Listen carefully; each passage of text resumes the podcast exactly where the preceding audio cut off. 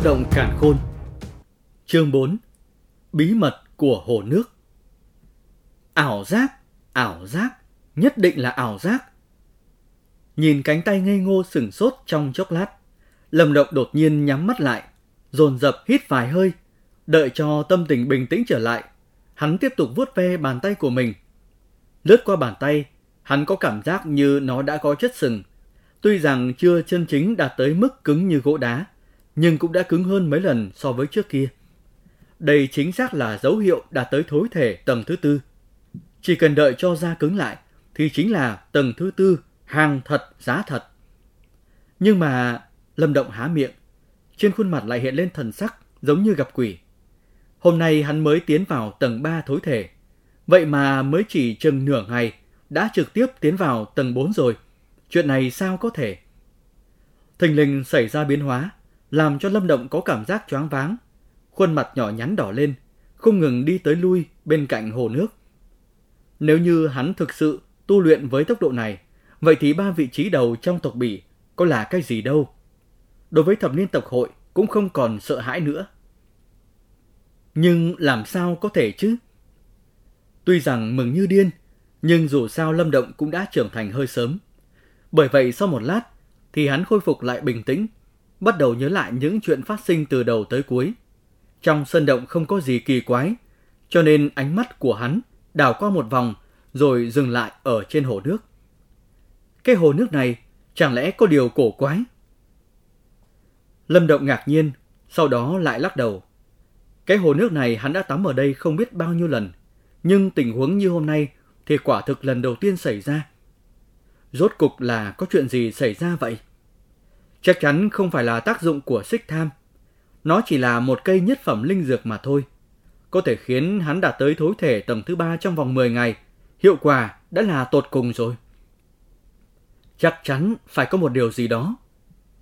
Lâm Động chăm chú mím môi. Trên khuôn mặt nhỏ nhắn hiện lên vài phần bướng bỉnh.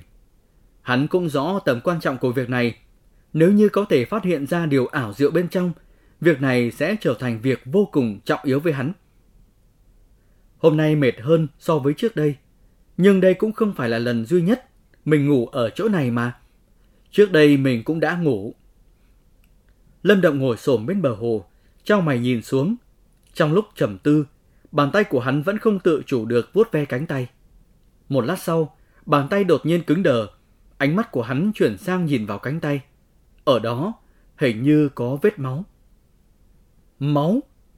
Ánh mắt Lâm Động lóe sáng, đột nhiên sờ vào bờ đá của hồ nước. Từ trong đó móc ra một thanh chủy thủ. Nó được Lâm Động cất ở đây đã lâu.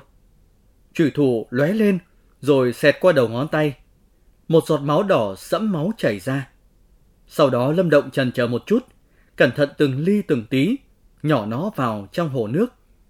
Tí tách. Giọt máu rơi xuống mặt hồ. Tiếng động thanh thúy vang lên trong sơn động.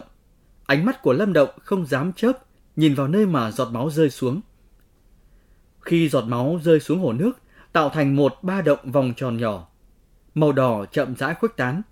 Sau đó, ánh mắt của Lâm Động đã trở nên khiếp sợ, bởi vì mặt hồ yên tĩnh bây giờ đã nổi lên rất nhiều những bong bóng. Trong đó còn có thể nhìn thấy những dịch thể màu hồng nhạt bắt đầu lan tỏa. Lâm Động giật mình, bàn tay run rẩy đưa vào trong hồ nước.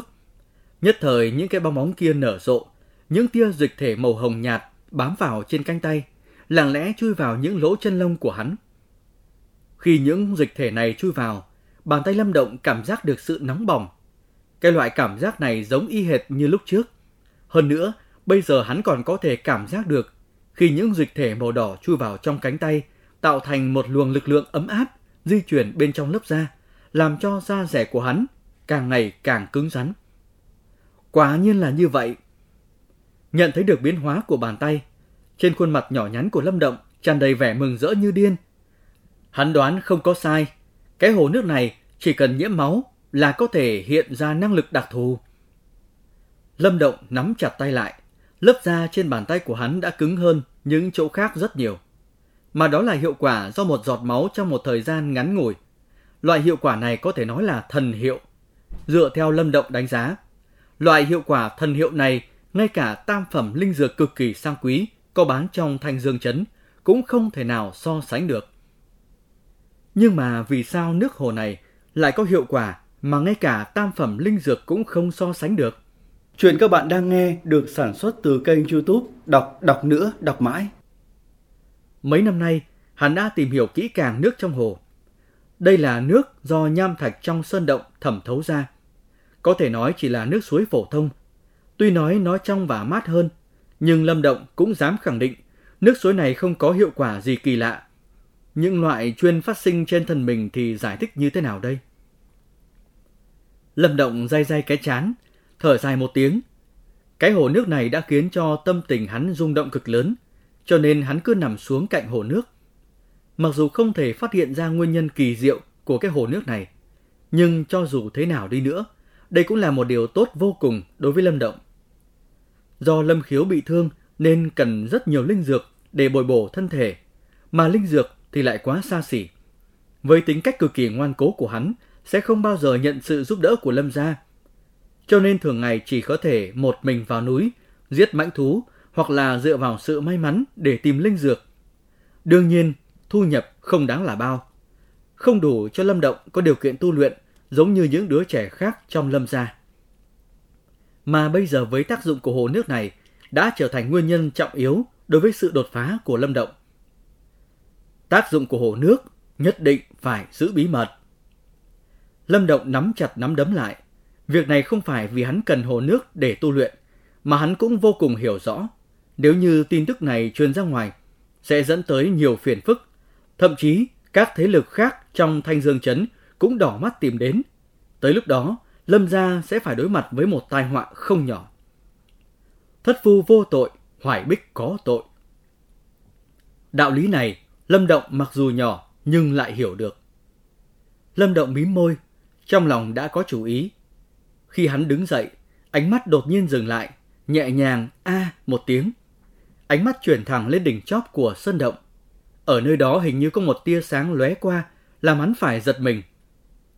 Loại tình huống này nếu như bình thường thì Lâm Động có gặp cũng sẽ không để ý. Nhưng bây giờ cái hồ nước kia đã đánh động tâm tình của hắn. Bởi vậy, bất cứ thứ gì trong ngọn núi này cũng sẽ khiến hắn quan tâm. Ánh mắt của Lâm Động lập tức tập trung vào cái điểm sáng vừa lóe lên đó. Hắn không dám chớp mắt một lần nào. Trong cái nhìn chăm chú của hắn, cái điểm sáng kia lại xuất hiện tạo thành một điểm sáng nhỏ rơi xuống, trực tiếp rơi xuống hồ nước. Cái điểm sáng kia rơi xuống mặt hồ, tạo thành một vòng tròn ba động nhỏ. Lâm Động kinh ngạc nhìn cái điểm sáng nhỏ kia rơi xuống hồ nước, chợt nuốt một ngụm nước bọt. Trước khi điểm sáng kia rơi xuống, hắn đã mơ hồ nhìn thấy trong đó có một dịch thể màu đỏ thẫm. Loại chất lỏng đó giống như loại dịch thể màu hồng nhạt vừa mới thẩm thấu qua lỗ chân lông của Lâm Động. Xem ra bí mật ở phía trên kia. Quang mang trong mắt của Lâm Động trở nên sáng rực rỡ. Hắn ngẩng đầu nhìn lên đỉnh chóp của sân động, nhẹ giọng lẩm bẩm. Chuyện các bạn đang nghe được sản xuất từ kênh youtube Đọc Đọc Nữa Đọc Mãi. Chương 5 Thạch phù thần bí Đây là thứ gì? Lâm Động dùng vẻ mặt ngỡ ngàng nhìn thứ trong tay. Dường như là một khối đá nhỏ. Hòn đá vẻn vẹn chỉ bằng hai ngón tay. Có màu xám nắng, nhưng mà cho dù hắn có thể bóp thế nào đi nữa, cũng chỉ cảm nhận được một cảm giác mềm mại kỳ dị. Cái loại cảm xúc này, hắn biết không phải là đá, nhưng cũng không phải là ngọc, mà lại càng không phải là gỗ. Không phải là đá, nhưng cũng không phải là ngọc, mà lại càng không phải là gỗ. Đây là thứ đoạt được khi Lâm Động hao tổn tâm cơ bò lên trên đỉnh sơn động để lấy. Nó được tìm thấy trong một khe nứt nhỏ, mà dịch thể màu đỏ kia chính là thứ được tiết ra từ viên đá này. Ở cái khe chứa hòn đá, hắn còn nhận ra một trường ấn cực kỳ rõ ràng. Thậm chí vân tay trên trường ấn ấy cũng được nhìn rõ. Nhìn trường ấn thần bí kia, Lâm Động đã hiểu, cái sơn động này đã có người tới từ lâu rồi. Thứ này thật kỳ quái. Lâm Động thì thầm một tiếng, ngón tay dọc theo những đường nét thần bí trên viên đá. Khi nhìn kỹ thì dường như đây là một phù văn thần kỳ nào đó. Phù văn thì dày chi chít, hòn đá, làm cho nó trông giống như một khối thạch phù thần bí. Ngoài những phù văn thâm ảo bên ngoài ra, thạch phù thần bí này không còn chỗ nào kỳ lạ nữa. Nhưng mà Lâm Động cũng hiểu, cái điểm sáng chói mắt cùng dịch thể kia chắc chắn là được tiết ra từ nó. Hồ nước có khả năng làm cho mình biến đổi, nguyên nhân chắc chắn là do thạch phù này. Lâm Động trầm ngâm, vừa nãy hắn chính mắt nhìn thấy điểm sáng rơi xuống hồ nước, mà cũng chỉ có điều này mới có thể giải thích vì sao hồ nước có hiệu quả thần kỳ như vậy. Cạch. Trong khi Lâm Động trầm ngâm, ở bên ngoài sơn động truyền tới những tiếng dịch chuyển của đá. Hắn lập tức đem thạch phù cất vào trong người, đặt ở trong ngực. Lâm Động ca, hì hì, muội biết huynh ở chỗ này. Khi Lâm Động cất xong thạch phù, thì một thân ảnh uyển chuyển giống như hồ điệp xuất hiện ở động khẩu. Đây là một tiểu cô nương ước chừng 13-14 tuổi. Nàng mặc một bộ quần áo đơn giản, nhưng mà xiêm y đơn giản cũng không cách nào che giấu được sự linh động nhẹ nhàng của nàng. Tiểu cô nương này tuy rằng còn nhỏ tuổi, nhưng mà đã dấp dáng, có bóng mỹ nhân. Đôi mắt to vụt sáng, có vẻ cực kỳ đáng yêu. Nhìn tiểu cô nương này, Lâm Động âm thầm thở dài một hơi. Cô nàng này không phải là người của Lâm gia, mà là một đứa nhỏ được Liễu Nghiên nhặt được trong tuyết rồi nuôi dưỡng. Nàng so với Lâm Động thì nhỏ hơn một chút, bởi vì hai người cùng lớn lên nên quan hệ giống như huynh muội, vô cùng thân thiết. Mà cũng do nguyên nhân nàng biết mình là cô nhi, nên nàng không theo họ Lâm. Liễu Nghiên đành đặt cho nàng một cái tên, Thanh Đàn. Người cũng như tên, đầy linh khí và sức sống. Lâm Động ca, trời đã tối đen rồi, mẹ đã gọi huynh mấy lần rồi đó. Thanh đàn cười hì hì, bàn tay nhỏ bé tự nhiên kéo cánh tay Lâm Động, sau đó kéo hắn ra phía ngoài, vừa đi vừa nói lầm bầm. Bầu trời đã tối đen, không còn nhìn thấy đường đi nữa. Chẳng nhẽ huynh định ngủ lại trong sân động, giống như lần trước à? Nhìn thanh đàn giống như một con chim sơn ca nhỏ bé di chuyển bên cạnh. Lâm Động cũng không nhịn được cười cười. Bàn tay chợt sờ lên ngực tìm thạch phù. Dường như có một cảm giác lạnh lẽo từ nó truyền ra. Tuy rằng không rõ lai lịch của thạch phù này, nhưng trực giác nói cho Lâm Động biết nó chắc chắn sẽ bất phàm.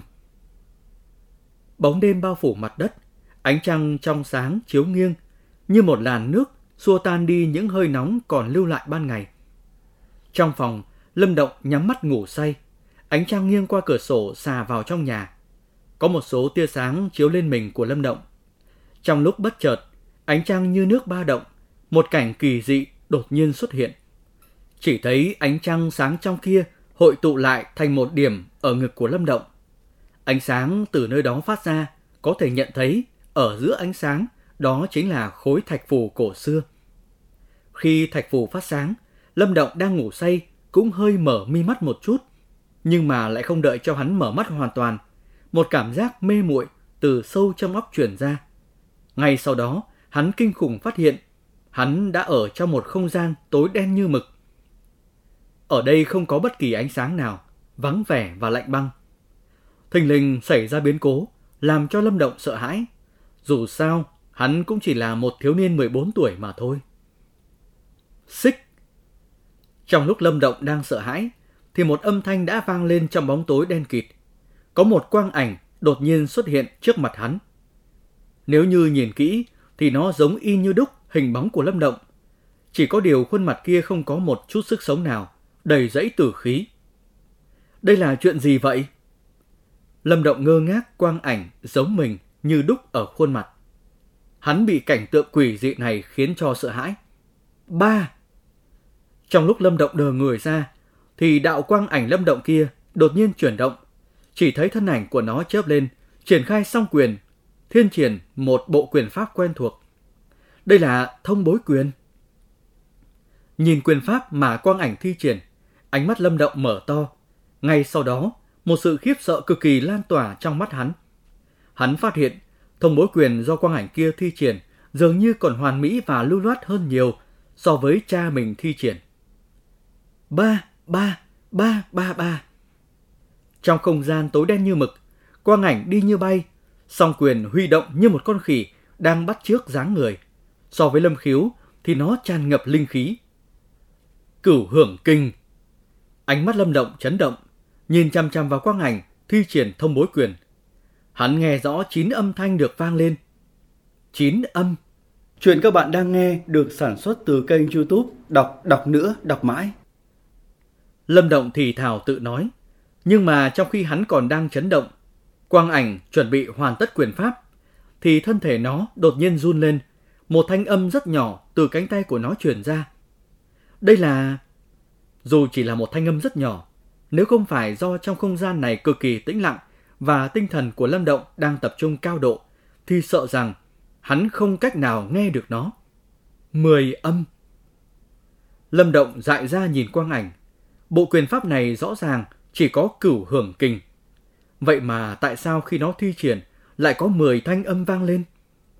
Lâm Động chắc chắn một điều, thanh âm thứ 10 này tới cả cha hắn cũng không cách nào thi triển được. Đây là chuyện gì? Lâm Động trở nên ngây ngốc. Sau một hồi mới từ từ hoàn hồn, cau mày trầm tư. Tuy nói là chỉ xem một lần, nhưng mà cảm giác kỳ dị của Lâm Động rất nhiều. Quang ảnh này thi triển thông bối quyền còn lưu loát và hoàn mỹ hơn Lâm Khiếu thi triển rất nhiều. Nhưng tại sao quang ảnh này lại có năng lực kỳ dị tới vậy? Điều này Lâm Động không cách nào hiểu được. Nhưng mà trong lúc mơ hồ, hắn lại biết rõ một điều. Hắn có được bảo bối rồi. Khi Lâm Động đang suy nghĩ lung tung, thì quang ảnh kia hoàn tất bộ quyền pháp. Nhưng nó không tiêu tán đi, mà thân ảnh một lần nữa chấp động. Ngay sau đó, nó bắt đầu thi triển lại từ đầu bộ thông bối quyền. Nhìn thân ảnh như viên hầu linh động di chuyển, Lâm Động có chút thất thần. Cảm giác kinh khủng dần dần tiêu tan. Hắn tập trung tất cả tâm thần, hết sức chăm chú nhìn quang ảnh linh động. Trên khuôn mặt nhỏ nhắn của hắn cũng trở nên nghiêm túc hơn rất nhiều. Hắn nhìn kỹ những quyền thức mà quang ảnh thi triển, thậm chí còn cẩn thận ghi nhớ lại trong đầu. Nhìn một hồi lâu, Lâm Động rốt cục mở hai chân, chỉnh tư thế, bắt đầu bắt trước quang ảnh, chậm rãi thi triển thông bối quyền. 3. Trong không gian tối đen như mực, có hai đạo nhân ảnh, một người, một quang ảnh bắt đầu thi triển quyền pháp không biết mệt mỏi. Những thanh âm ba, ba vang lên liên tục, nhưng mà âm hưởng liên hoàn thì lại thuộc về quang ảnh. Đối với loại tình huống này, Lâm Động cũng không để ý. Hắn chăm chỉ thi triển quyền pháp và học theo những khác biệt khi quang ảnh kia thi triển. Loại khác biệt này tuy rằng nhỏ bé, nhưng dường như có công dụng như điểm mắt cho rồng. Chỉ một thay đổi nho nhỏ cũng có thu hoạch ngoài dự đoán của mọi người. Ba, ba, ba, ba. Quyền trưởng giang ra, cánh tay giống như cánh tay viên hầu, linh động dương cao. Bốn thanh âm giòn tan liên tiếp vang lên, mà quyền phong của Lâm Động cũng ngừng lại. Bốn âm. Hai mắt Lâm Động lúc này trở nên sáng rực lạ thường, Hắn không nghĩ tới chỉ có một thay đổi nhỏ như vậy mà việc tu luyện thông bối quyền lại thuận lợi hơn trước cực nhiều. Cái loại cảm giác này giống như một người lạc đường có được minh sư chỉ điểm. Hơn nữa trình độ của minh sư này còn đạt tới mức kinh khủng. Thu hoạch như vậy quả thực khiến cho Lâm Động mừng như điên. Nếu như Lâm Khiếu biết hắn trong vòng một ngày có thể tu luyện thông bối quyền được bốn âm, thì sợ rằng sẽ bị cảm giác khiếp sợ làm ngất đi. Lúc trước hắn tu luyện một tháng mới miễn cưỡng có được tốc độ này, mà Lâm Động lại hơn hắn tận mấy chục lần. Có thu hoạch như vậy, tinh thần của Lâm Động cũng trở nên thoải mái hơn rất nhiều. Nhưng hắn không bởi vậy mà nghỉ ngơi, mà tiếp tục triển khai quyền thức. Một lần nữa thi triển thông bối quyền, nỗ lực làm cho quyền thức của mình giống với cách thức mà quang ảnh thi triển. Trong không gian đen kịt, thời gian dường như không hề trôi qua. Lâm Động không ngừng bắt chước quang ảnh, những giọt mồ hôi lăn rơi nặng nề, quyền pháp của hắn càng lúc càng giống quang ảnh. Không gian đen kịt, quang ảnh và bóng người chớp động, giống như một con viên hầu có linh tính, song trưởng giang ra, thanh âm liên tiếp vang lên.